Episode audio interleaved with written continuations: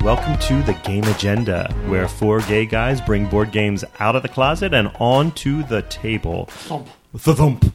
Just like that. Mm-hmm. Right out of the. We get didn't the squeaking door of the closet. That's right. There we go. Now we got the whole thing. So today, the whole thing is discussion on Castell, the pyramid building game. Wait, wait. Pyramid building? The person building pyramid game? the Human pyramid, person game? Better The a human. Castelling game. The Castell. Yes, for those of you in the know, Castell says enough. But for those of you not in the know, think humans and a pyramid. not a human centipede. Not a human. No, No, no, no, that's a whole nother game. Then we're not getting into that one. Sorry, no. But um, I am Kevin, I'm Larry. I'm Nick. and I'm Matt. and we are here to talk about Castell. But first, we are going to talk about what games we've played last week.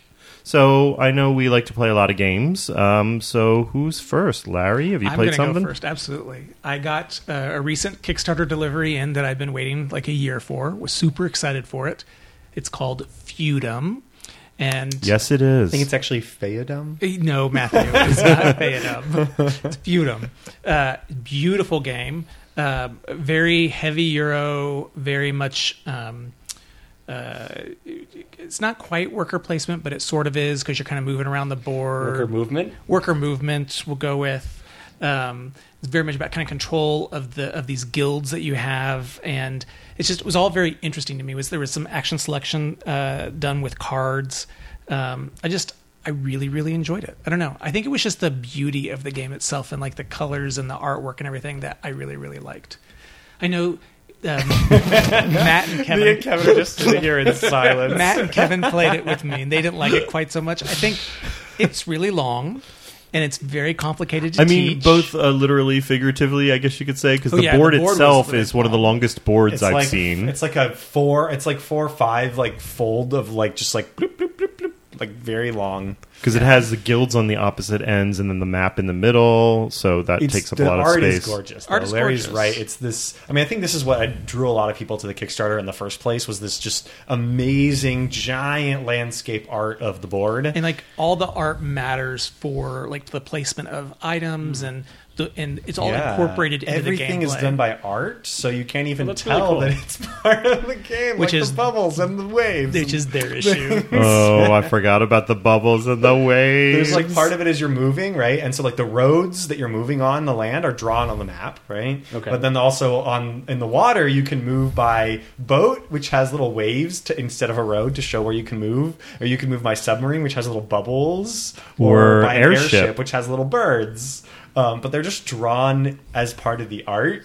And it can be really confusing, especially telling like bubbles and waves apart. I think the hardest was going up the river was tricky. Well, the Yeah. waves went up the river. That wasn't hard, and the bubbles were on the inside of all the islands. but weren't we confused how one river attached to a like a puddle or a lake or something? I don't know. I think people were confused as to whether or not one of the feudums connected to a river. Oh, or that's what it was. and Okay. whether that was a stop on the river. right. but it was beautiful looking. Yes. Also, that was not the my at least for me not my main criticism. No, you hated all Uh, the math that you had to do. Oh, I there is hated a it. lot. There is a you lot like to it? do. So in this game, you have to kind of like dominant species. You had you have to uh, contemporaneously update your standing in How the various guilds. dare you bring dominant species in comparison to this I game? know. It's the way it's done, though. It's the same. It's like dominant species. The premise of this game, I think, is awesome. It's basically you're sort of feudal lords and you're establishing sort of your control over these different lands, and there's six different guilds, each relate to different things. So there's like the farming guild and the the church guild and the, lollipop warrior guild? guild. The I lollipop wish the guild. lollipop guild was Um, there. But you're so you're sort of establishing control by controlling different areas. You then take control of the guilds, but every action somebody does Oh is God. usually like changing in some way what areas you control and every guild you have to check to see which pieces people control and which areas people control and you add it up to So you're determine your ranking in the recalculating every time somebody does that sounds one like move. something you'd want as like a video game. To Yeah. just have it just Yes. do Oh, for you. That would have been amazing. So I play my card and I'm like, I upgrade my my um, farm into a town, and we're like, oh, okay, well now let's look and see. I have to decrease any any of the guilds that care about farms. I have to re- recount and then compare to other people because we also don't know what their total point value is. So I have to count theirs and count mine. Yeah, there's no and- and see if it tracker that- where you changes. keep, And you then in the towns that I now have, I got to recount all those and make sure if I went up on those. And it wasn't really co- color coordinated very well to be able to tell like mm-hmm. what stuff went to where. Oh. So Yeah. I mean, here's the thing: as everybody's saying, the game is a smart game and it's really nice looking. It's missing. It was like it needed to go through the meat grinder one more mm-hmm. time to mm-hmm. figure out this part of it. Because it's unfortunately it. such a ongoing massive part of the game. You constantly are having to retool it, like for that. That it it interrupts the gameplay. It was like a nice, beautiful game with poor UI, mm-hmm. like a video game with poor UI. Because once you get beyond that, the six guilds and the way they work is really cool. Because each Yes. guild, whoever's the master, is like pushing. Th- there's like pushing and pulling. They're basically like activating the guild to do stuff. So like if you're the master of the alchemist guild, you like build, invent ships and things like that. But then the resources you spend, then like it it carries over to like the warrior guild, right? And then the warrior guild does something, and then that carries over to like the noble guild, and then that. And so there's sort of like this circle of resources moving around the board, where you're mm-hmm. like pulling resources from the previous guild if you're the journeyman in the guild, or if you're the master, you're pushing the resources out of your guild into the next guild, and it, it's sort of like this fun little like balancing act. all the card actions had like two actions you could take on it. The problem was is that they weren't always consistent in the way that they worked. Like sometimes they were in addition to, sometimes they were in lieu of, sometimes they were separate from, and so that also kind of made it a little bit confusing. But once I think you kind of understood the way that everything worked, it was really pretty straightforward. Mm-hmm. And I gotta say, I think that was one of the best teaches I've ever done I- for okay, any I will just Larry say did a this: phenomenal it was job the teaching this absurd funniest. game. It was the funniest teaching of a game ever because it went on forever, and every time we would think we were done with the section, there was another section. to favorite discuss. part was we spent it took like 45 minutes of teaching and then Larry's like okay and so that's the guilds and we're like okay so that's the end of section 1 yeah, it was now literally. to step 2 of the turn and I thought they were lying. I remember having to look at the card that had the like like the order of what to do, and that literally was there's just like step four one. steps step 1 of 4 But Now the, thing other is- ones are much easier. They're like do just this one thing, Most upkeep, of it is whatever. step one. But It it, just just was the funniest setup. It was like a comedy routine. I loved it. So that was Feudum. That was Feudum, and I I think it's worth like especially uh, well, you know hardcore gamers for them to feel this out because there's some cool stuff going on in it. Yeah. Just be prepared. It's, if you can it's wade dense. through it I think Yeah. it's there's Yeah. a cool game But if in you there. like heavy, kind of economic, heavy Euro games, it's definitely a game for you. Yeah, you should be trying it out though. I mean, definitely if you know somebody who has a copy of it, like go over and force them to tell you how to play. So how about you, Matt? What have you been playing? Um, I played one of our favorites, Azul. Um, so I played with a couple new people and with uh, one of my friends who's played before, uh, and we had a really interesting game of it. Did you play the preset side or the? you know, we played the preset side, and it's really funny because the first time I ever played, we played the preset side, and when I found out there was a blank side that you could do whatever you want, I was like, oh, well, we should always play that side. But then when I went back to the preset side, I'm just like, I like the preset side better. Oh, interesting. It this is a turn. The reason I like the preset side is because people have different incentives for things. In the anything can be anything side, I can't really predict what you guys are going to do because you can build your thing however you want. But on the preset side, you know, if I see Lana's got this row and then the next row over is the black tile, well, I know she might be going for the black tile. So I can sort of predict what other players are going to do. So do you feel like you I get like more that. involved than in the other players' choices? Yeah, because I think what I, one of my favorite my one of my favorite things about Azul is even though it's a competitive game, there's actually a reason to help other people, and it's like you want to set them up to have a good turn so that they don't so they don't get in your way by taking what you want. So you're like, mm-hmm. oh, let me make this great move for Lana because then I know she'll take that awesome move for her, which helps her, but she's not taking the thing that I need. And so we had a lot of that in this game. And the other thing that was really interesting was most of the time when we played Azul, it's ended after five rounds, right? Because somebody finishes their five rows after the five rounds, then it's done. But in this game, that didn't happen. We went like maybe nine rounds. I think the first time we played on that board, it went longer than five. It didn't go nine, but it went longer than five because I think that board helps. Well, the thing that I realized was finishing a row isn't very good for you. No, Like It's not. It's two extra points, but what's way more important Is is, finishing the each. columns uh-huh. for seven or finishing all of one color for, For ten. 10, yep, definitely. And so every round, I was like, well, I could end it this round. Like, or I could go to try to finish another column. Mm-hmm. And so I think when players they sort of know how to play more and they focus on those, which score you more points, then I think the game ends up going longer because Unless you were in the lead and wanted to end it Yeah. so no one else could. If you're just like Yeah. yeah. if you had to end it, Yeah, then. so- but that, that's the kind of fun thing to watch. Then is somebody trying to end it, or is everybody playing for points? And that's a good thing. You don't want like you don't want ending the game to be worth too many points because then everyone, it's just a race to finish the game. yeah.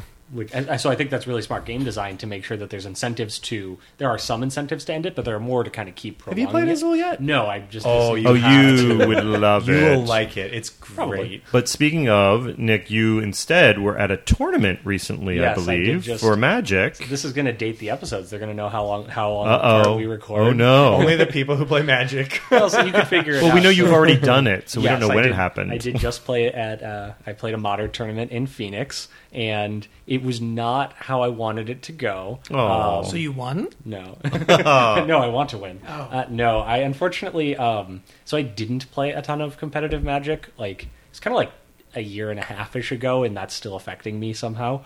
Um, so I had to actually play every round the first day of this very large tournament. Normally, if you play a lot or you do very well, you'll get buys, so you kind of can dodge the first round or two, and that really helps because the first round is kind of everybody who doesn't play a ton. And you can just kind of run into something that there's no way you could have seen coming. And that happened to me round one. What? Where so I was playing a blue deck, which is slower. It doesn't have as much uh, ability to like kind of pressure your opponent. And my opponent was playing mill or trying to just run me out of cards in my library. And there is almost nothing I can do to beat that. And the reason why I don't have to worry about that is because that strategy doesn't really work in the format most people it's slower than all the combo decks and it doesn't really do anything. And there are a lot of decks that like if you say okay i'm going to mill you they're like great. I just want all this crap in my graveyard. So uh, he happened to hit his one good matchup probably in you know kind of in the room which was me and i died in spectacular fashion. And then because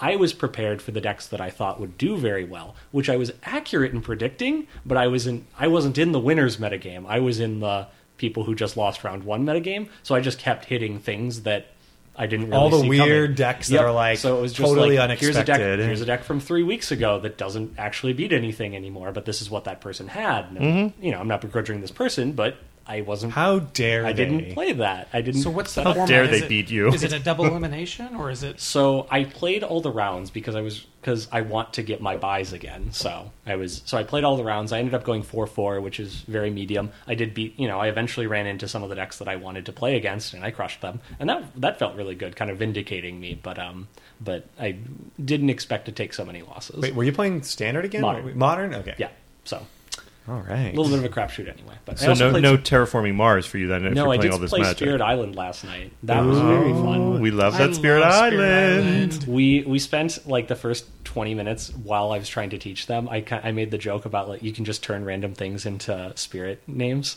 So like um, full of ash and hair or whatever from when we were do- talking about math trade, and then we just started coming up with ridiculous spirit spirit names for like twenty minutes. So you're ready to it do your own, sidetracked. you know, additional characters. Yeah, we're going right? to create an expansion with like you know ingredients from the ketchup bottle or whatever. I mean, let's be honest. They're all basically drag names, right? I oh, mean, they totally could be. some of them. Yeah. Yeah, Ocean's Hungry Grasp is a drag queen. I would go, I would go see. I don't know if I want to go see that show. That would be great. so I was playing um, a couple games. Feudum was one of them, but um, I got to play Photosynthesis again, which is nice because I do love that game, um, and it's just so beautiful. Uh, despite the fact that Matt does not think so. it's so secondly most beautiful game of last year. Nope. First winner, winner game. Um, but it's just it was with a couple people who hadn't played it before. I think one other person. There was four of us. Um, two of us had played before, two of us hadn't, and it was just a really nice experience again. So I think it's even when you mix people who've played it with people who haven't, you can have a great. F- Fun experience with that, and it just always feels so serene to me, no matter how competitive it gets. And I did try something a little different, where I was like, I'm going to just start um, harvesting trees on the outside quickly instead of just trying to go for the middle. And I ended up coming in second, and I was one sun point off from being able to harvest one more time. And I was like, ah, I just had miss, you know, calculated everything. Um, and there were like wasted seeds on the ground. It was so disgusting. But I, I do feel like every time I play, it's possible to try a slightly different strategy and still be really enjoyable. So I, I still recommend that game. That's Still that's a sign nice. of a good game to me. Yes. Yeah, I think it's really a nice game. Well, so that's what we've been playing the last week or so, but now we're here to talk about our main game, the main event, Castell, the um, Renegade release by Aaron Vanderbeek, and it is a game based on the um, concept of human pyramid building, as seen in Ca- Catalonian Yeah. sport of the of- Catalonian sport of human pyramid. human Yes, there you go. Which, if no one has seen a video of this, oh, go on YouTube and watch it because it's it's just really crazy. Um, seeing how they form these giant pyramids. This is this is not a cheerleader pyramid. No, no, no, no. This is This is massive. like we're talking like crowds and crowds of people at the base, and they're pe- all like a hundred people or something. using their weight to press in, and it's very important. And then these things, these towers of people get really high, and they're like 4 or five Mm-hmm. people in a circle, like creating like a leaning tower of, of this craziness. And then there's small children that climb up to get into the top so they can get That's the, highest, you know, that they possibly can. Now, do not watch the videos where it says fail. Like you don't want to see the fail. Watch that, But like ever. when it works, it's kind of amazing. But it's like we're watching a Cirque show where you're like, oh my god, I can't believe people can do this. Um, but it feels very um, architectural because you can see how they're like leaning into stuff and the, the big and the way the bigger players are going, and then just the faces of those poor people on the bottom le- level, like they are just. They are not So happy. Ugh. everything that you just described is in the game. I mean, Yes. the architecture, the faces Mm-hmm. were the faces I would make while I was trying to figure out my move. I mean, it was all here, every last bit of it. Well, and we'll get we'll definitely talk about the fact of like feeling like this game has captured the feeling of the actual sport. But um, let's talk a little bit about like how the game plays out. Um, Matt, you're so good always at explaining the kind of Yeah. concepts of here. So go, Um, go for it. Yeah, so Castell uh, is a game about build. You're building your own like club of Castellers, and you're touring around Catalonia, or is it all of Spain? Just It's Catalonia. the, the Catalonia region of the Spain. Catalonian region of Spain, um, giving on giving performances, going to festivals, giving local performances, um, all the while recruiting new people and um, training to get new skills. So the way it works is every turn you get um, four different actions. You can do. Um, one of each. So you can move to an adjacent region. You can recruit, which lets you take two castellers from your region. So they, they sort of populate around, and the castellers go from size one to size 10. They come out of this giant, giant bag. This bag is like this I, comically I feel like absurdly yeah. large bag. I feel like a little. I like- actually thought that the entire game went into the bag at first. It like it was probably one of could. those, but uh, apparently could. only the Castellers go in there. but yeah, uh, I, I think you could fit it all in. So yeah, you're recruiting them, and then you're training these five different skills that sort of change the rules for how you're building your Castell pyramid. Because the way it starts is your pyramid can be only three people wide, um, and every level uh, higher has to have fewer number of people and they have to be smaller people than before. So i could have three tens on the bottom then i could have two eights then i could have one five on top for instance. No, Um, not to like throw people off, but you're not actually building a 3D pyramid here out of the pieces, unfortunately. No, I think the numbers are their ratings for their appearances. So, like, the most attractive people are at the bottom, the base of the pyramid. Is that is that, that way when they're like when they're groaning and moaning and like gritting their teeth that they still look pretty good Yeah, it's, it's all tens, all tens, right? Tens across the board. Across the board. That's right. Okay, that so was bad yeah, It's a drag race, right? yeah, exactly. You didn't get it that, oh but sorry yeah see, i don't watch drag race it's season Oops. ten. Um, the interesting thing about this game too is I think the art itself and kind of how that brings into it the actual, as we were kind of alluding to, the different numbers are representing different people, and the people are different depending on the you know the number. They're actually small children by the time you get to the one or the lower numbers.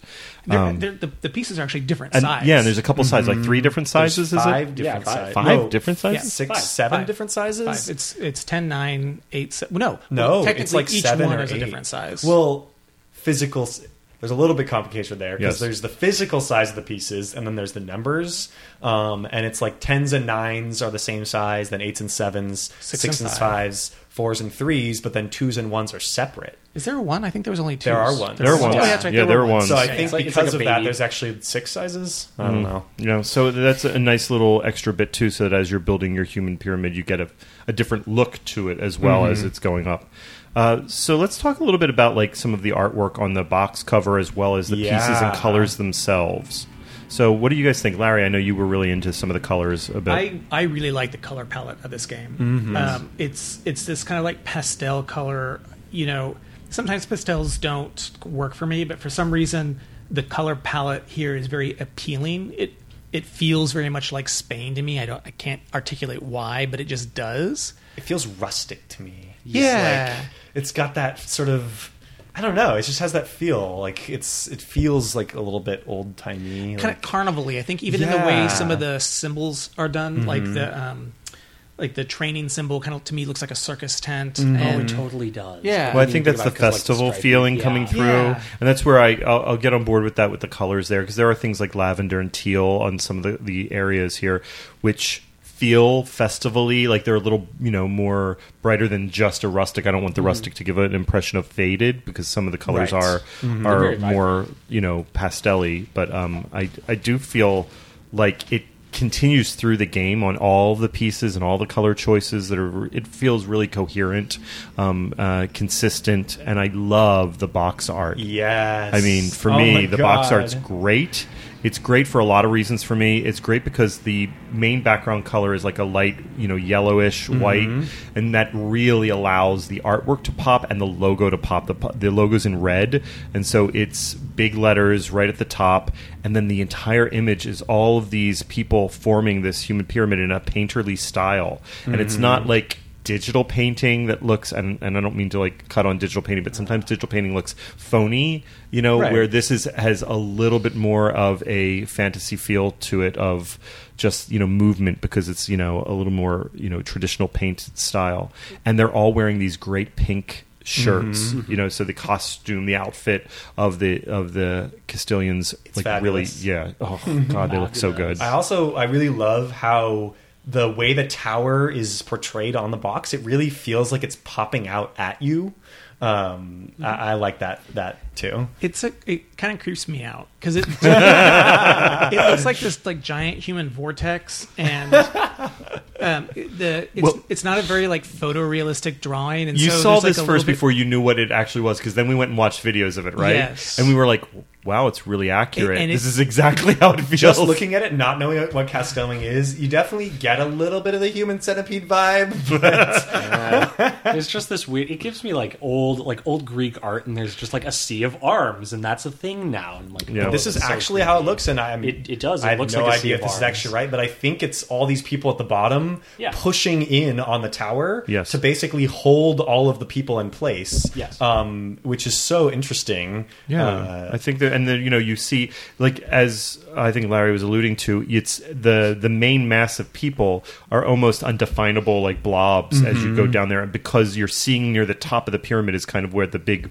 point of the box is, and that's the clearest, fully realized people, and so you see the the couple smallest people that are at the top, you know, very clearly, and there's the one person kind of with their arm up, like hooray! Okay, so doing there's this- analysis now. No, no. There's this like weird symbol in the the, I guess it's the left hand corner of the image, and I'm wondering if this is the artist's signature or what. What do you guys think this is? I don't understand. It's like a little piece, like a pie symbol. I see like a tongue smiley. That's I bet emoji. that's an It's probably artist. their it's probably their mark or their signature. Or yeah. something I like bet that. you that's what that is. Um, Okay. What I really really it is- like about the the box art, and also I think this goes throughout the game, is I feel like I know so much about Castelling now. Still probably a total novice, but I feel like like where I came from the point of like literally I knew nothing. Yeah. By playing this game, it's so engrossing that I'm like, oh, I feel like I like want to know more about this, and I feel like I sort of understand it through the different abilities and things. Well, let's talk about that a little bit now that you brought it up because I think one of the key parts of this gameplay is the action of you know the different the balance um, abilities or whatever you want to call Mm-hmm. the them skills. the skill sets that you do and there's five to choose from and that's where I think your flavor you know is really coming into play because Mm-hmm. not that we all think we can run out now and form a human pyramid but like there is a sense of you're feeling like oh these are all the kinds of things it takes so who wants to kind of talk about that a little bit I just I thought that this game did an amazing job of actually turning the mechanics into what the videos we watched looked like. Yeah. Where the different skills allowed you to improve your balance or your like how wide the base you can do, um, how much you can mix and match people of different sizes, right? So you can maybe mix nines and eights to kind of to form a better layer there than you would have otherwise been able to because you only had one nine and one eight or something. Yeah, like so that. that's the thing is like there's certain rules to how to build your pyramid, and these are the ways to expand or break those rules. Mm-hmm. Exactly, and and by just playing the game, you're going to create these different, kind of very unique pyramids that look like exactly the videos we watched, Mm-hmm. where they might be very wide at the bottom and then and very, but then like very narrow as it goes up. Um, Matt at one point built basically a rectangle. Uh, that's something you could do, I'm sure, but you know if you don't focus on balance, Not very useful, just- but- you just build a, a, a cube, but.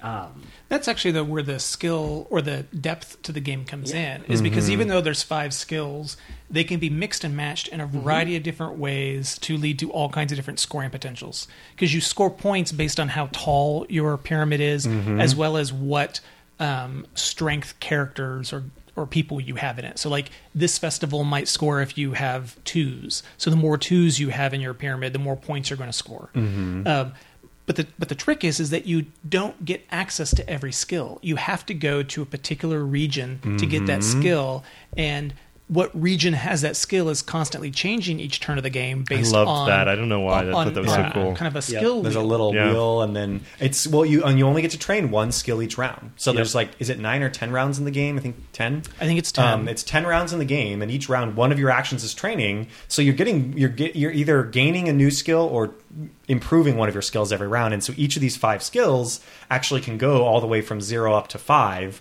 And so each turn you're choosing: do I you know do I get more balance, or maybe I want to add some strength? And and I think that they did a really good job balancing the abilities because they all felt useful in different ways uh, and they're all super immersive so you basically you have your balance which lets you have like the same number of people two times in a row um, to make sort of that tall vertical tower you've got your base which lets you have unlimited number of people on the base level. Um, mix lets you mix people that are similar in size in all in one level. Strength lets you have um, the same number. So like I could have fives and then another thing with fives on it.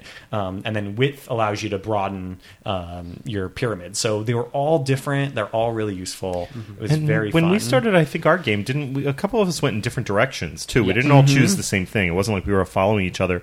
And I think that because we hadn't played before, it allowed us to kind of see what other people's benefit was from you know choosing that skill and mm-hmm. seeing like oh i see how this could be useful or combining this skill with that skill what that does. There's a lot, lot of thought into how you're going to build your pyramid Yeah. because you can use the skills in multiple ways to build a pyramid taller or to switch out certain number of characters to bring in mm-hmm. other number of characters.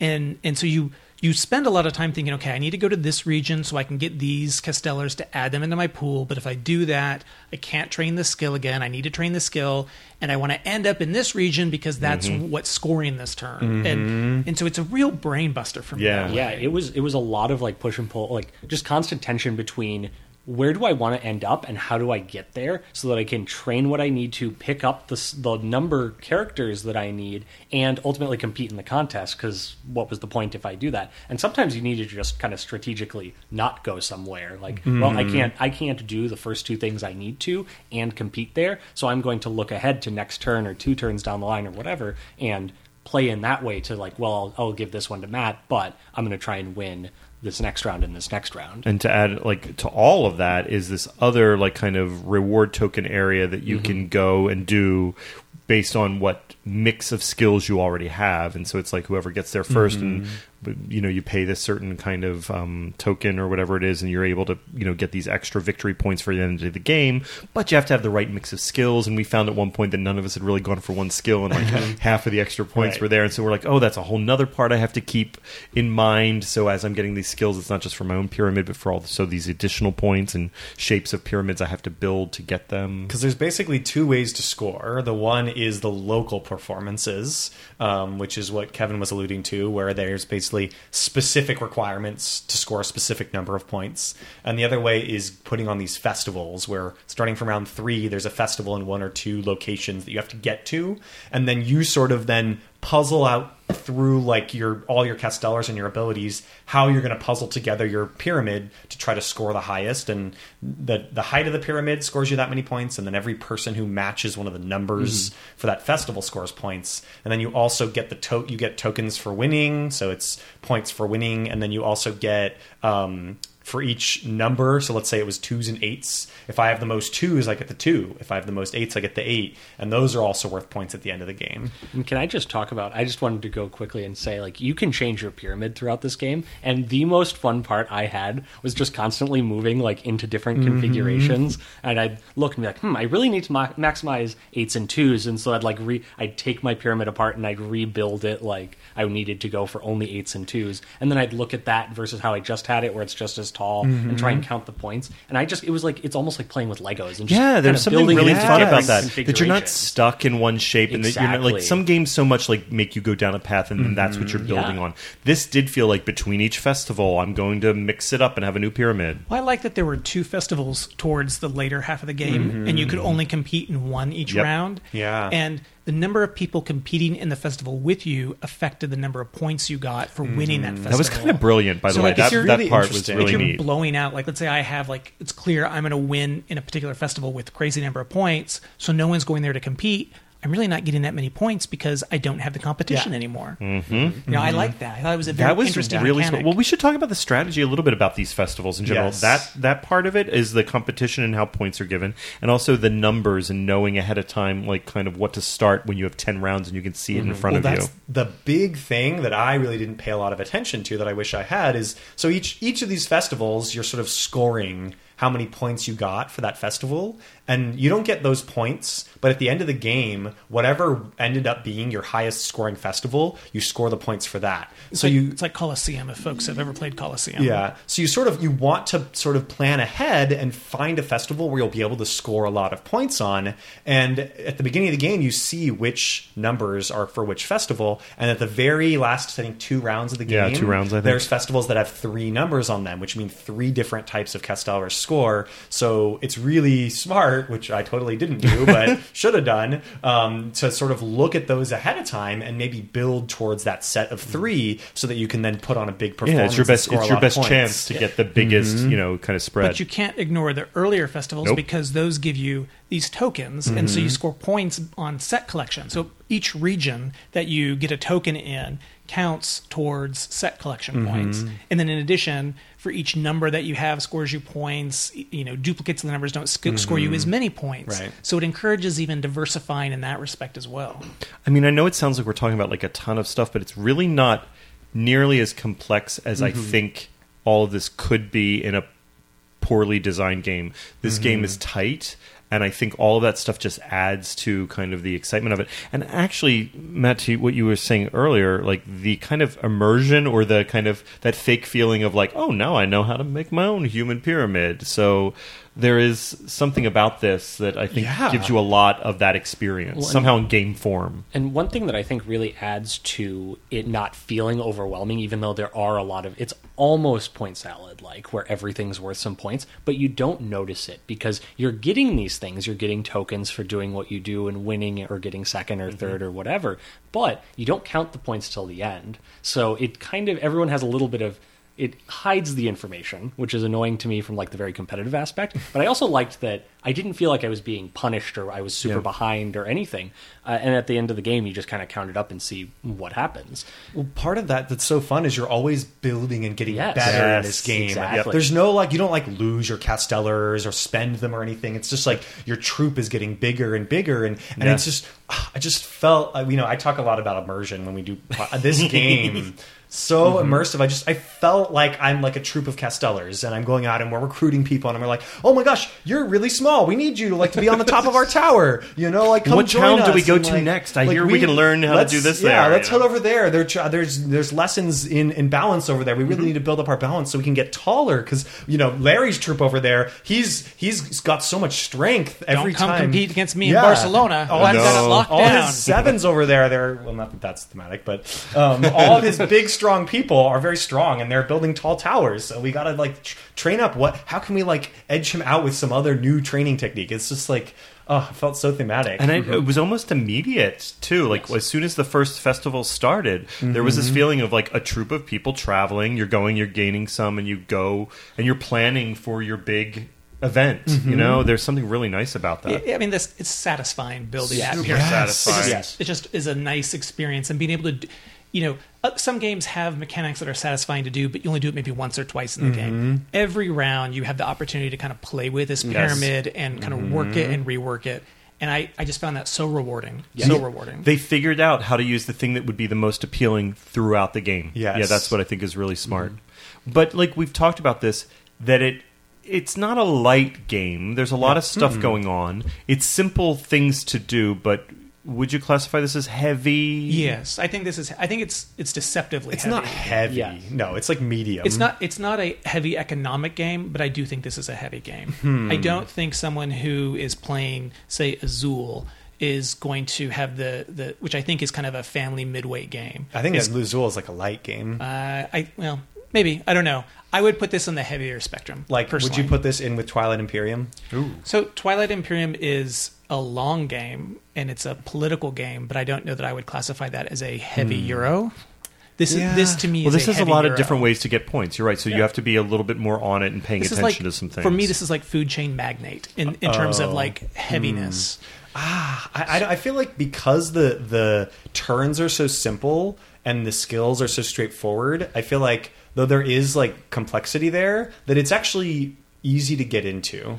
Yes, and that, that's actually yeah. what I want to talk about. Was like I think this game is perfect for your friend who doesn't love heavy games, like tricking them into it. Oh, you could totally trick them with this. exactly, No, like I'm thinking to one specific friend of mine who glazes over after five minutes of you know explaining the rules, and I bet that I could get him to play this game and inadvertently play a game that's very point salad, very Mm-hmm. uh, there's a lot to pay attention to because at the end of the day, the early things don't punish you nearly as much as they could. You're Mm-hmm. Not locked true. into building your pyramid in one certain way. So let you you know, so you messed up round one. You have plenty of time to improve on that score. The first score might not even matter that much in the game, other than a point or two. Sure. It's like, and as long as they figure it out by the end of the game, they'll do fine. They might not win, but they'll have a good time. They'll certainly enjoy just moving the uh, the the tower around and making it better. And that's just a very simple goal: is like improve your tower.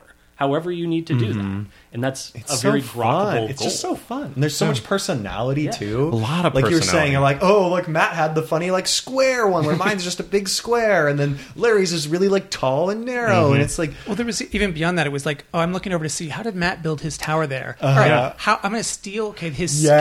skill things to be able to kind of build mine now in the same way and get taller. Yeah, So there's I there's this total that. espionage. I saw kind of Larry at first. I was like, strength. That sounds like all right, whatever. And then Larry's got two points of strength, and his tower's Yep. like, push, push, push, push. and I'm like, I'm gonna go train some strength now. yeah, there was so much of that. I think of like Even that feels interaction. thematic, Yes. right? Because you go into a competition, you're like, Mm-hmm. oh, we got in second place, guys. What- Oh, Larry with his great strong team. We gotta go train that up. Uh, Yeah, that was so throughout. fun. I think it works throughout. So we're saying all these good things about it. Was there anything you didn't like about the game?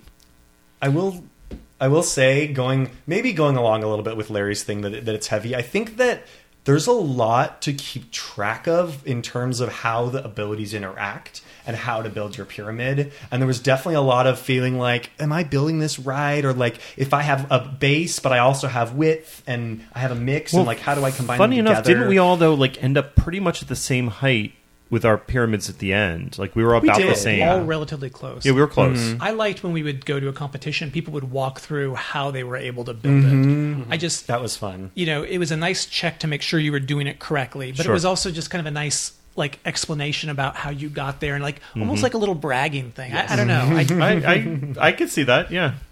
for me, the the one thing that I didn't particularly like about the game is I found while I really like the colors and the color palette, I think some of the colors in the game are too similar to each other and kind of make it hard to distinguish Mm-hmm. The lavender and the pink are close, even though they're they're I think location wise not next to each other. Right. But when you're on one or you see the wheel that's pointing to a certain color, it can be like, oh wait, which one of those two is that? Yeah. I could see that a little I bit. They I- have it. Sorry, Nick. They have the the names on there, Yeah. so you can The tell names are there, apart. It's not like a huge issue, but it's it's something I would have fixed. I went to the names right away and it solved my, my color confusion problem. Yes. I didn't feel Oracle of Delphi like this is a huge problem, even though I see that it could be almost that. But I always like I would notice that you know I couldn't really tell these apart and then go glance at something else. yeah, you're right. If just stick to the names, and then you're going to be fine. Occasionally, the uh, I I would occasionally get screwed up on it, but it, it wasn't terrible. Okay, so we talked ahead, ahead of time about this, Larry. You said you would have loved to maybe had some danger that your pyramid could fall.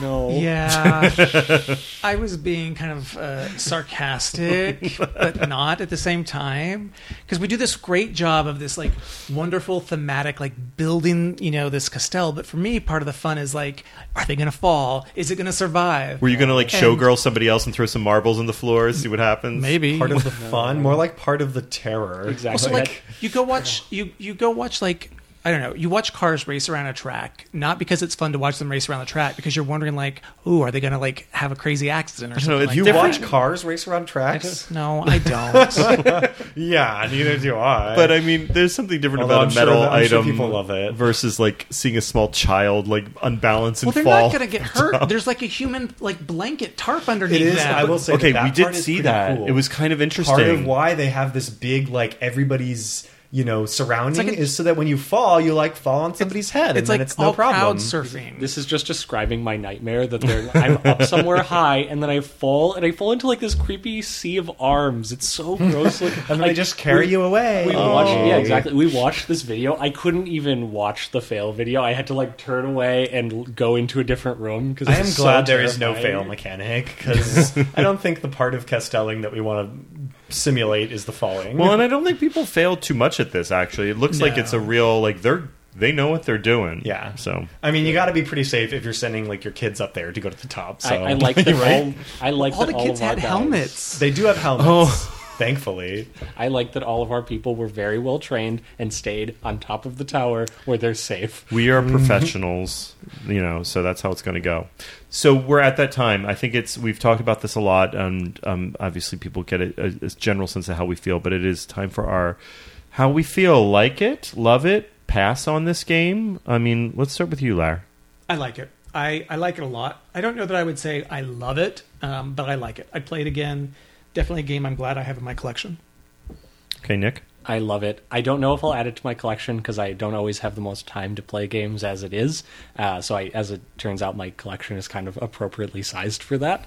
Uh, but I do love this game. I was saying before the episode, like oh, maybe we should just play like again to make sure because I would love to just keep playing this game. Um, it's it is very immersive, which is rare to get me into that mode because I don't normally pay that much attention to anything but the mechanics and how the game actually plays out. But it felt fun. It f- captured that play with Lego style that I remember from being six in a game where I could be competitive and earn a lot of points. So What about you, Matt? I love it.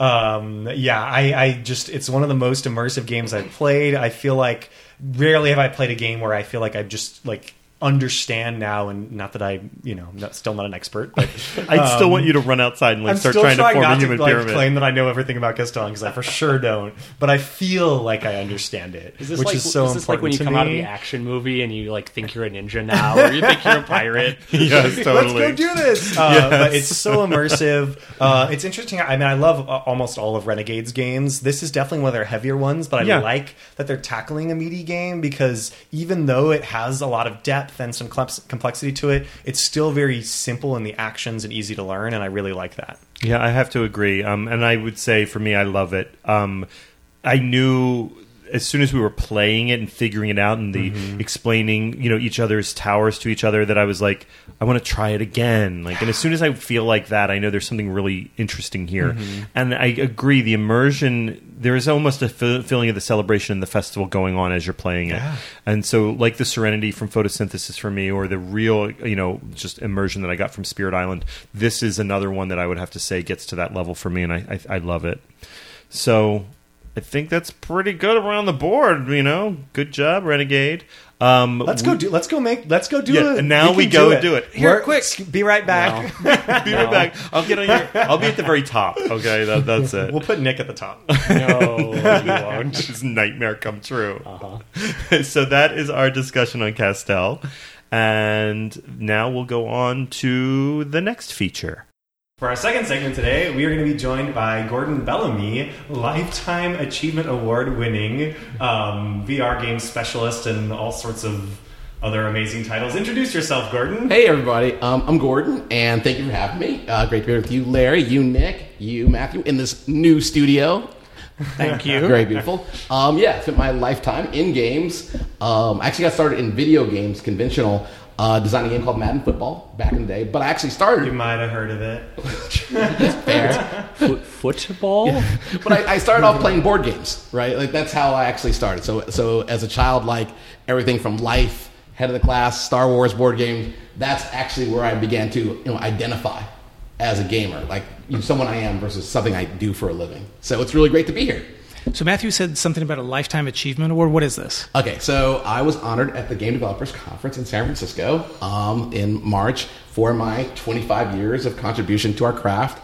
Um, I've done a few things. and I've had a good fortune to be in some places. You, have like been embedded into video games, like have characters in video games and stuff. Isn't that right? I, I oh wow, okay. I do have some characters in games, and that's that's cool also, um, and fun to get to be myself. I'll tell you about one, which is sort of fun. Um, so I'm in this game, Read Only Memories, which is now on mobile and PC and everywhere. And in the game, uh, which is in Neo San Francisco in the future, I run a bar called Pub Crawl. And um, so it's about a world where being robotic is part of diversity. And so I want to celebrate diversity in my bar. So um, to have equality, there's no scene. So in my bar, you actually come in on your hands and knees through a doggy door. You see? So you can't be so much of a poser, right? On your hands and knees coming to the bar. And then every station in the bar is a different kind of bar. So it's like a leather station, like a sportsy station, like an Irish station, you know, cocktail station, because it's a pub crawl. Literally a crawl. Literal crawl. You see what I did there? Wonderful. Exactly. So yeah, so it, I I'm in a game. This is true. Multiple games. Multiple games. Well, fantastic. So that, that certainly makes you qualified to talk about what we want to talk about here today, which Okay. is VR, board games, and the new frontier, as it were. Sure. Yeah, I'm very active in VR. I'm- guess I see why I got an award now. Yeah. So VR. Um, so I'm actually advising a company called the Wave VR, and that's a social platform on the Vive and Oculus and MXR for people who love music in VR. We just did the Ready Player One disco, and um, I chair the VRX conference, which is like the largest conference for VR in America. So yeah, I guess yeah, VR. Let's talk about VR and board games. I love board games. So, so I don't know if you saw recently, but but we saw that there was uh, a, a news that they're working on Settlers of Catan VR. Yes. Yeah. Yes. Uh, which sounds super exciting. Yes. And uh, what are your thoughts? I mean, is it is translating board games into a virtual reality platform viable? Is it is it does it bring the same experiences that you think a, a normal board gaming would bring? Uh, well, one, normal board gaming is perfect. So let's not try to compete with that because board games are board games. However, something which is a unique experience for people who don't have the opportunity to be with friends all the time is being co located in VR. And it's different than playing an online game, it's different than playing Why? Warcraft or Final Fantasy. Ah, because you can read body language that is probably the biggest difference of engagement. It isn't just the pieces and parts. Like when you play Catan, it isn't just the land. Mm-hmm. It's a the negotiation. engage- it's a negotiation. Right. it's Right. the engagement with people, It's- and that's something that happens differently um, when you're able to be around them in 3D. Even mm-hmm. different than watching them on an iPad. It's just a mm-hmm. different feeling. So it's it, it's more about kind of creating that physical presence almost, but being able to kind of see, even if it's an avatar of somebody, that full sensory immersion kind of creates that feeling. Yeah, you, you'd be amazed. I mean, I think if you've ever been to like a, a convention, mm-hmm. okay, and there's just a difference between having your favorite game and that feeling of connecting mm-hmm. with someone mm-hmm. and being like, we are going to be in this together. Like, let's learn a game together, right? Like that feeling. You can do that in VR in a way that is, um, it's palpable. It's, Yeah. it's it's authentic. So when I think of VR, I think of that old. Um, I don't know if you remember this. Was like a PlayStation game where there was like a camera that kind of looked down on a field, and you would play cards out, and they would like battle each other or something like that. Okay. It, it- so it seems to me kind of hokey. Oh no, for sure. Well, I think part of the evolution of VR has been um, from authorship to service, and by that I mean it used to be very much look what I can do. Like here, let's go to the top of a mountain, right? Let's go to outer space, or let's go on a roller coaster, or what you're describing. Look, we can simulate these pieces from a camera in the sky. Now it's moving more towards service, right? And how can you help people have a better day, right? And I think that's something that like board games are going to do. What's great about board games, right, is that because people know the rules, right, even for new games, there's sort of like an intrinsic rule set that people build from. Mm-hmm. They're able to come in and trust and really play in VR because they aren't lost. If that makes any sense, right? They're able to draw on their past experiences and be like, Mm-hmm. okay, I basically get how resources work and turns and cards. I get it. Now let's play together. Um, it's not like um, an old video game where you're like, oh, what do the buttons do? Mm-hmm. You know what I mean? Am I able to do what I'm thinking fast enough in order to be not a failure, right? And so I think um, there's a unique opportunity for video for so for board games specifically to serve people. Do, how do you you lose something with the? Um, is it you? Were you, you Yes, I'm, I'm that happy to be here. Yeah. that loud that loud pouting? I thought it was my dog. I was freaking you out. Can't, Saying, you can't see it home, but we are on the most beautiful gaming table. Like it is, it is like virtual reality. It's that good where we are actually having this podcast right now. So, but, but, but, but it's interesting that you kind of mentioned the gaming table because what I was, was going to ask you about is, is there something about the tangible element, about holding cards, about touching cards, about dealing cards that gets lost in VR, right? Oh, absolutely. So, so uh, how how do you incorporate that element in, or do you just say that's not part of what VR is? I, I think it, it, I'll just sort of re- repeat. I mean, board games are perfect. We don't need to compete with that. Like that, board games work, right? It's. Um, I think that what VR will enable people to do is connect in some of the ways that we do connect when we get together to play board games, and it's different than just the strategy. It's the feeling, right? And I think that that, I, for me, as a board gamer, that matters. There's just a, I don't know, there's a difference. Just some, sometimes it matters. I really, yeah, I really think that's true because there's you can already play board games online. There's a lot of mm-hmm. different play, ways to play it online, but I feel like the feeling of playing a board game online is so different than playing it in person because there's no like you don't see. I don't when I play you know Settlers of Catan online. I don't see anybody I'm playing against. It's more just that they're like AIs that happen to be controlled by other players. Like I don't, you don't Yep. interface with them, and I never really, I would have, wouldn't have thought of like co co presence or co location, co-pres- whatever you want to call co-presence, it. I never thought that that would be such a big deal until I tried a VR program, um, Rec Room, Yeah. uh, with Gordon, where in that program we weren't playing board games. We were just like walking around and chatting, and you could like play ping pong and like write on a whiteboard with people, and it just it seems so simple, but the feeling of Mm-hmm. actually being present with other people in a virtual location is an entirely different experience.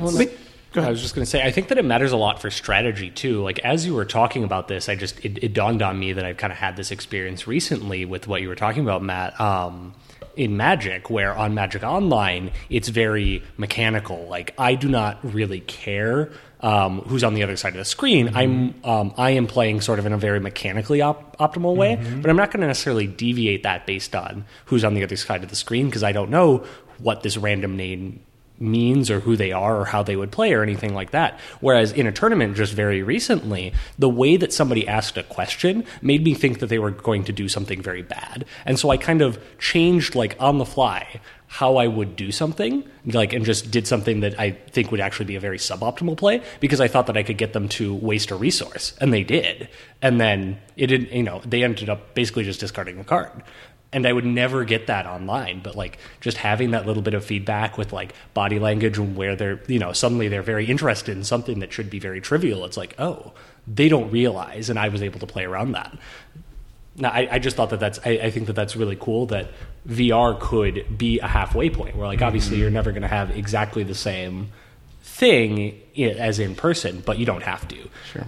How, how do you envision this kind of working out? I mean, is it ultimately being a a, a separate purchase to a game, or is it kind of like a you know like a, there's a code and then you can kind of download and, and kind of play it? And when you buy a board game, I mean, You mean how do they monetize? Yeah. uh, it's an interesting question. I think that um, so online experiences or, or like conventions, right? Think about it as a great example.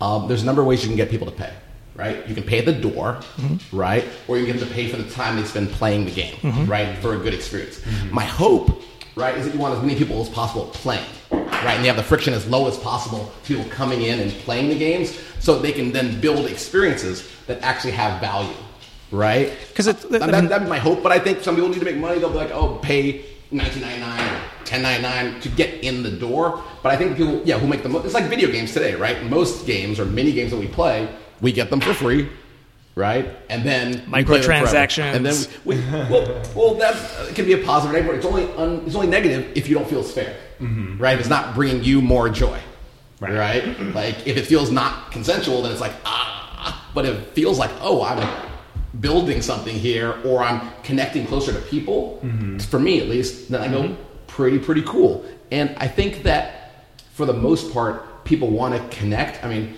to get a little a little deeper. So for me, games, right? Like one of the reasons that I love games because I'm gay, gay, gay, gay, gay, right? Mm-hmm. And so um, when you're gay, you're often taught there'll be a different set of rules as you navigate through life, and you need to navigate them, right? Will you hold hands? Will you get a job? Will you keep your house? All the good things.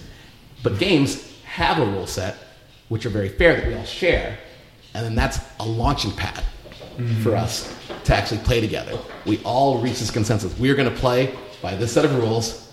Everyone agrees. Now go.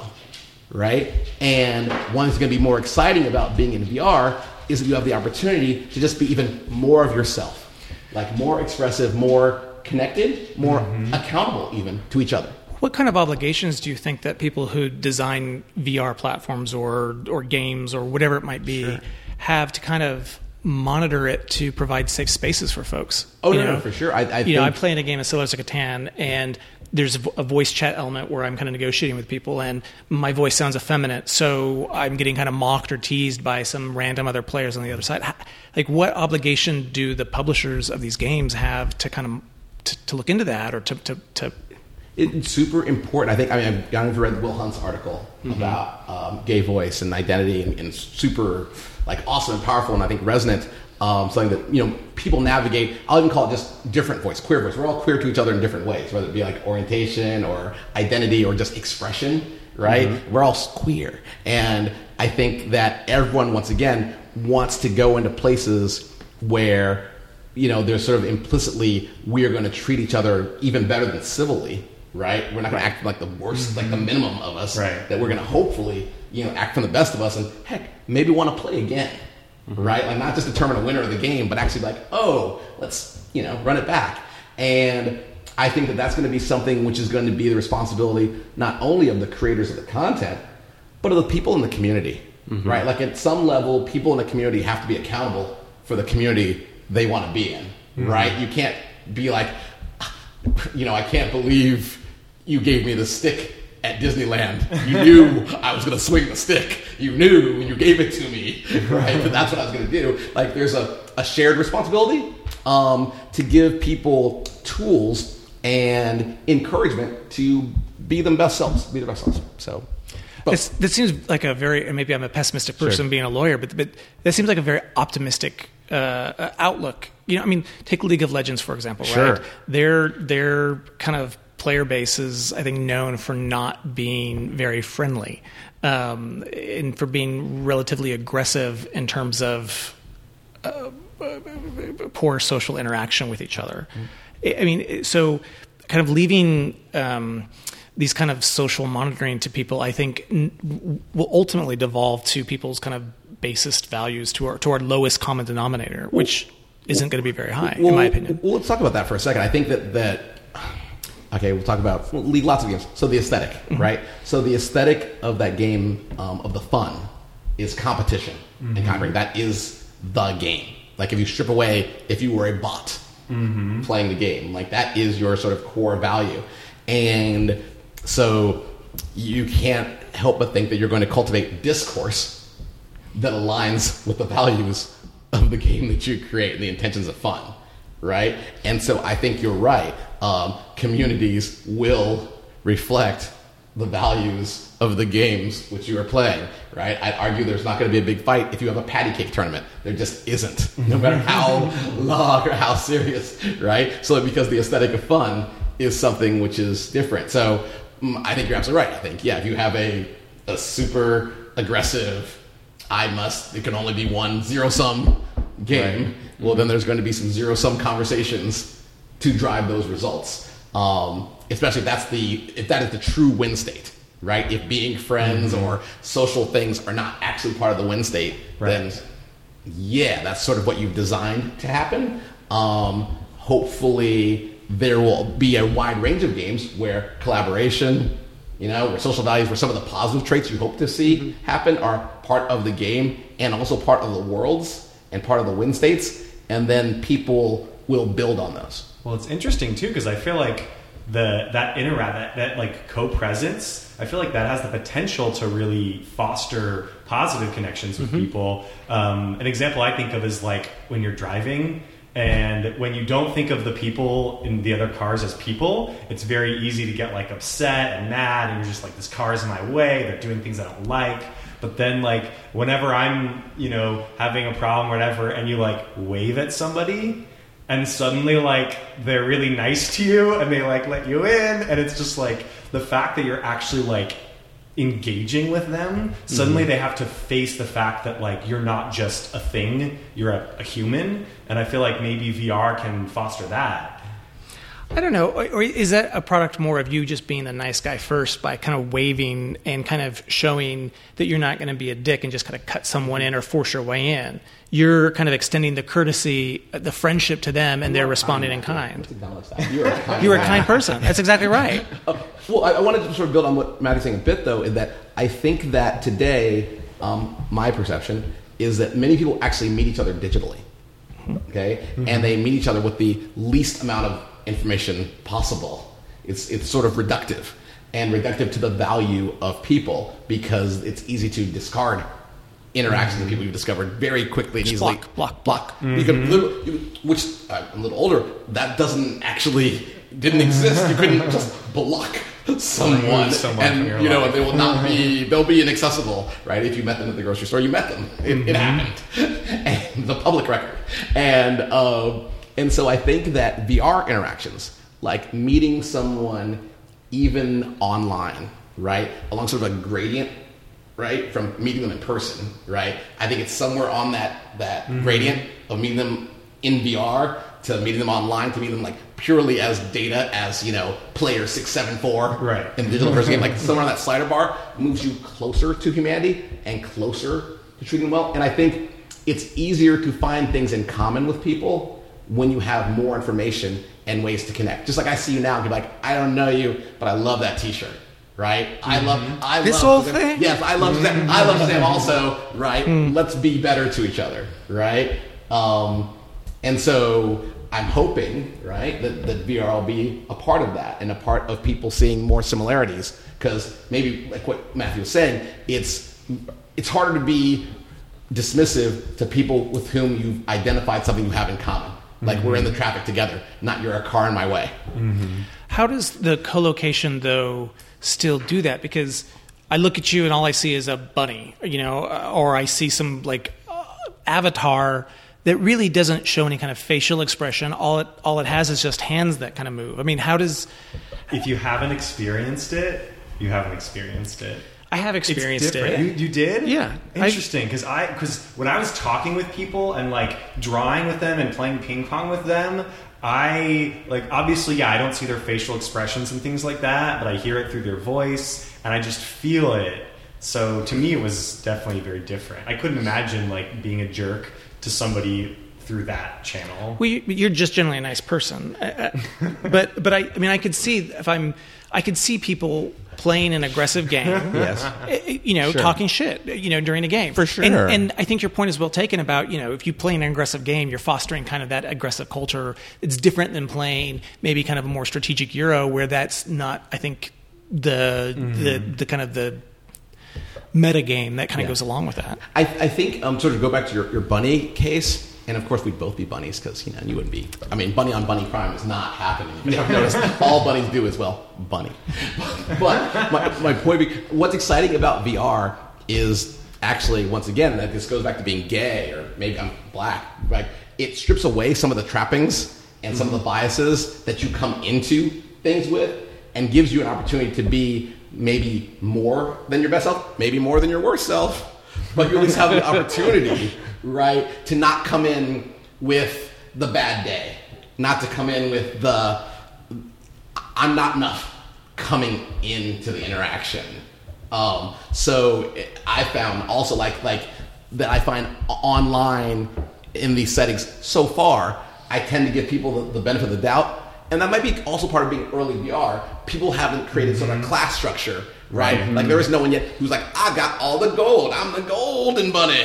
You aren't even a silver bunny, right? Right? Yet, because I think that separation Yeah. will just create what you're mm-hmm. talking about, Yeah. right? Like I'm mm-hmm. not feeling you. Let me be aggro because you're not a right. Right. You're you're, You're, you're not bunny. Why are you so bunny? yeah. Right? You haven't gotten up to the fox level yet. Yes. Like you just the, a silly And bunny. it is all about the Fox level. And I'm saying right now, I'm very pro Fox. So if there's a Fox level, that is actually a level I will go to, and I will actually stratify at the Fox level. But you, I mean, you could still, even if there's not truly levels, right? You could still see that happening with like, okay, people who are furries tend to pick this character as their kind of uh, thing, and, and people who you know are this the straight kind of dude bros tend to pick kind of this thing as their avatar, and you know, women tend to pick Dude this bros thing. or gay bros, if you're out there, gay bros, we hear you.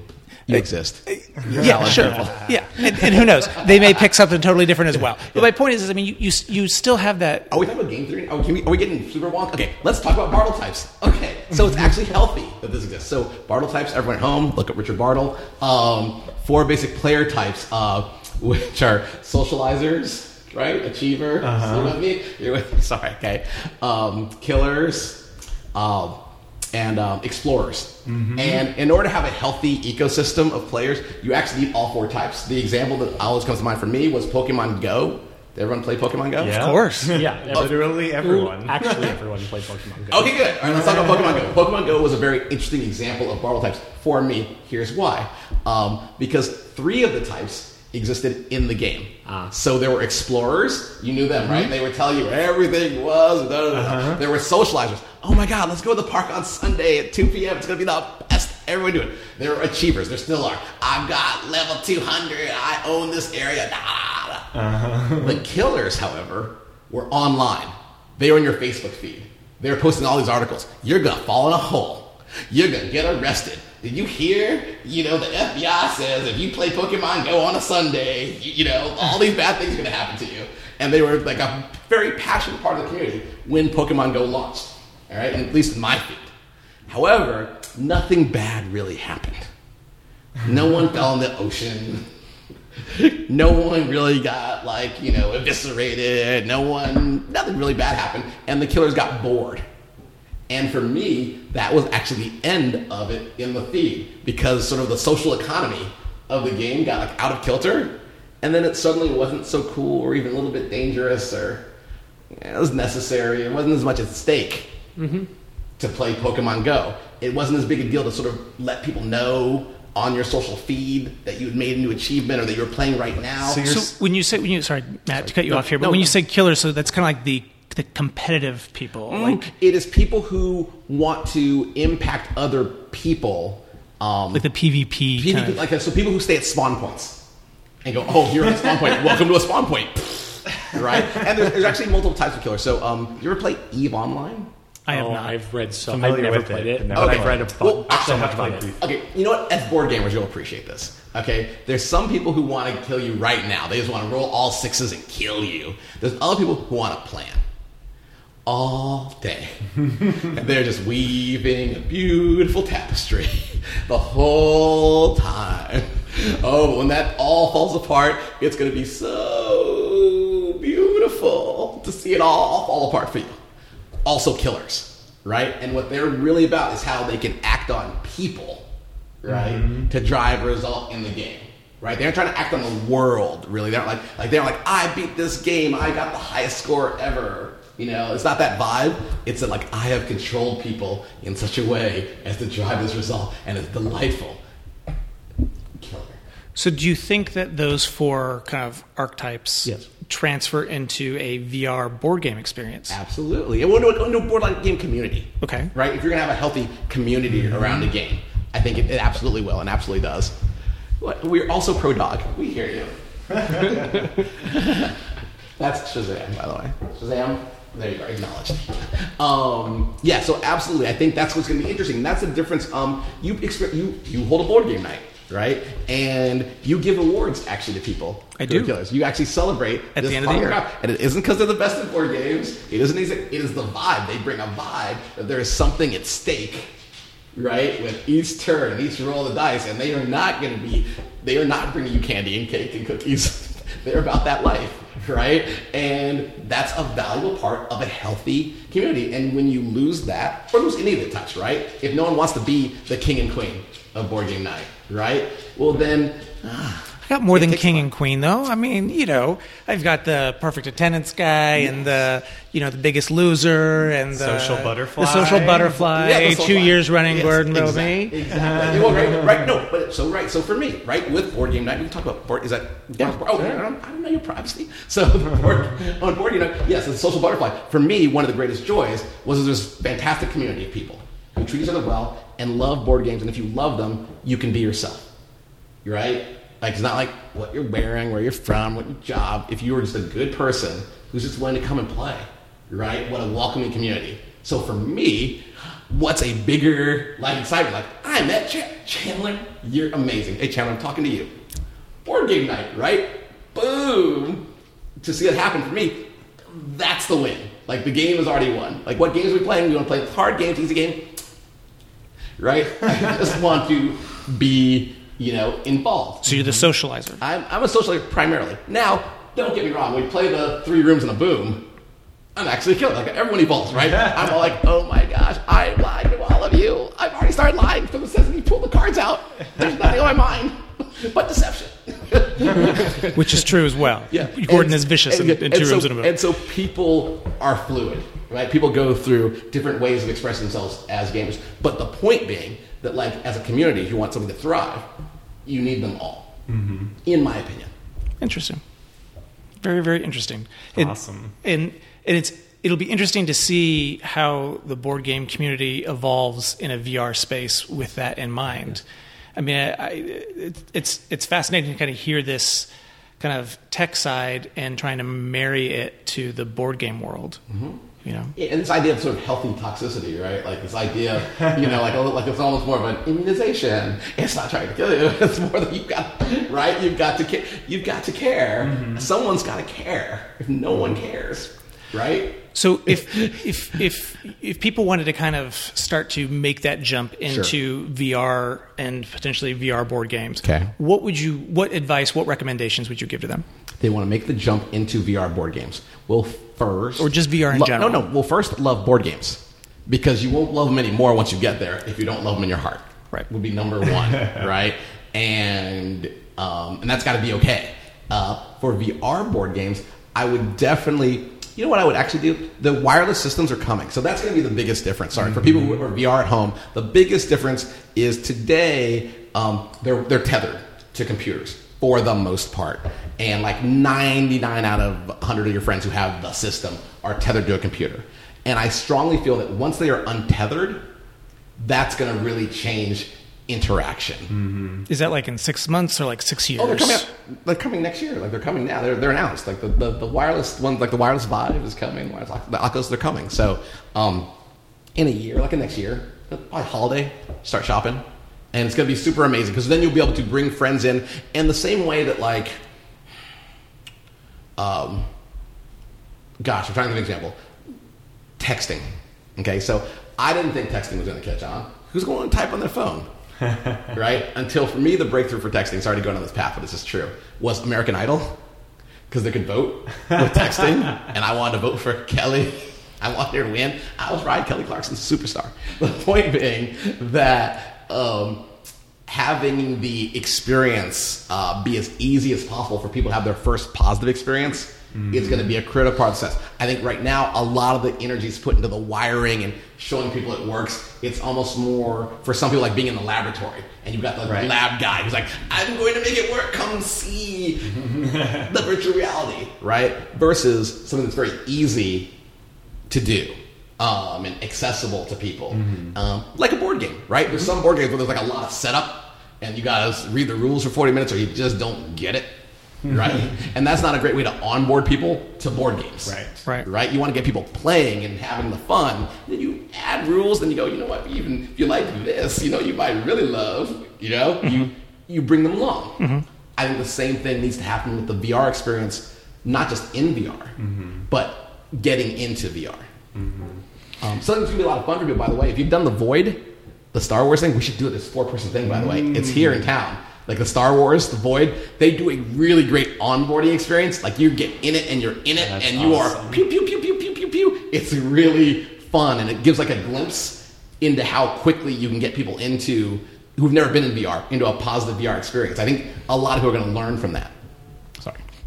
That's that's it's amazing. Um, it, that's the one too where you can like actually feel things You're in, in, is that one, one in one there, of those right? You're in a. ro- You're Yeah, actually in a. You're actually in a setting. set, you're in a set, and so okay. So the the magic, of, some of the magic of the void. One, you can see your fingers for the first time, but you're can- Individual fingers? Yeah, yeah, and you can see each other.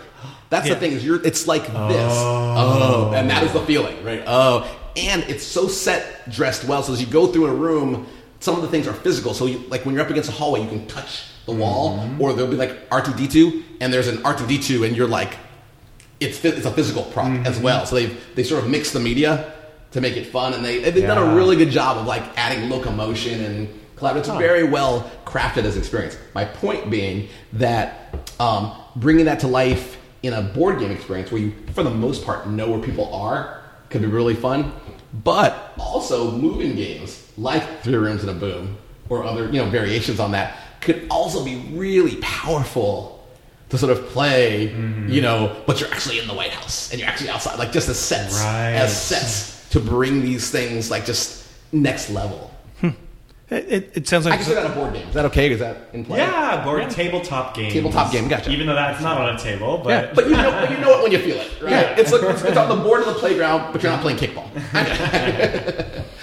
Well, fantastic. Um, I I really appreciate your time. Um, I think this has been fantastic. It's been really an exciting. It makes me really really look forward to kind of the future of VR and particularly board games. I gotta say, initially I was a little bit hesitant. It's like, yeah, why do I need VR for board games? I've got board games. That's that is the experience. But you know, hearing your enthusiasm and hearing you kind of talk about this, it, it it's exciting. Gordon has gotten me all into it. I, so- I mean, but, but, but now that, okay, so once again, I have the privilege of getting to play with you in real life, right? And that's also perfect. But you know what? Sometime we may want to play when like you're in New York and you're in, L- and I just sort of go, next best thing will be to pop a helmet on and be like, mm-hmm. right, and just be together, like because you matter, like it'd mm-hmm. be, you know, just make the time. So into it too. I'm also into it. Yeah. And plug. Wait, Matt, plug your game. What's that game you made? I can't wait to play it. ah, the King's Guild. Yes. My board game that's coming out this summer. So How do people get it? Can they order it now? Uh, yes, they can if they go to uh, search for the King's Guild on Kickstarter, and we have a pre-order link there. I will do so. The King's Guild on Kickstarter. I'm, what? I'm into it. What? Thank you, Gordon. You are very, very welcome. All right, so I think that probably brings our discussion here to a close. I think it does. So, uh, Matt, where can folks find us if they want to follow us or subscribe or leave us a message? Yes. Uh, you can find us on Twitter, Facebook, and Instagram, all at the Game Agenda. Uh, and make sure to subscribe on SoundCloud or iTunes podcasts, wherever you listen to your podcasts. Uh, let us know have you tried uh, Settlers of Catan VR? And if so, what did you think of it? Anybody Um, have any questions for Gordon? Anything that we should uh, follow up with him about or get some more advice on? I'm Let on us Twitter know. too. I'm, I'm at Gordon Where- Bellamy. yeah, but I'm going to follow you, so you can get to, you can get to me through them.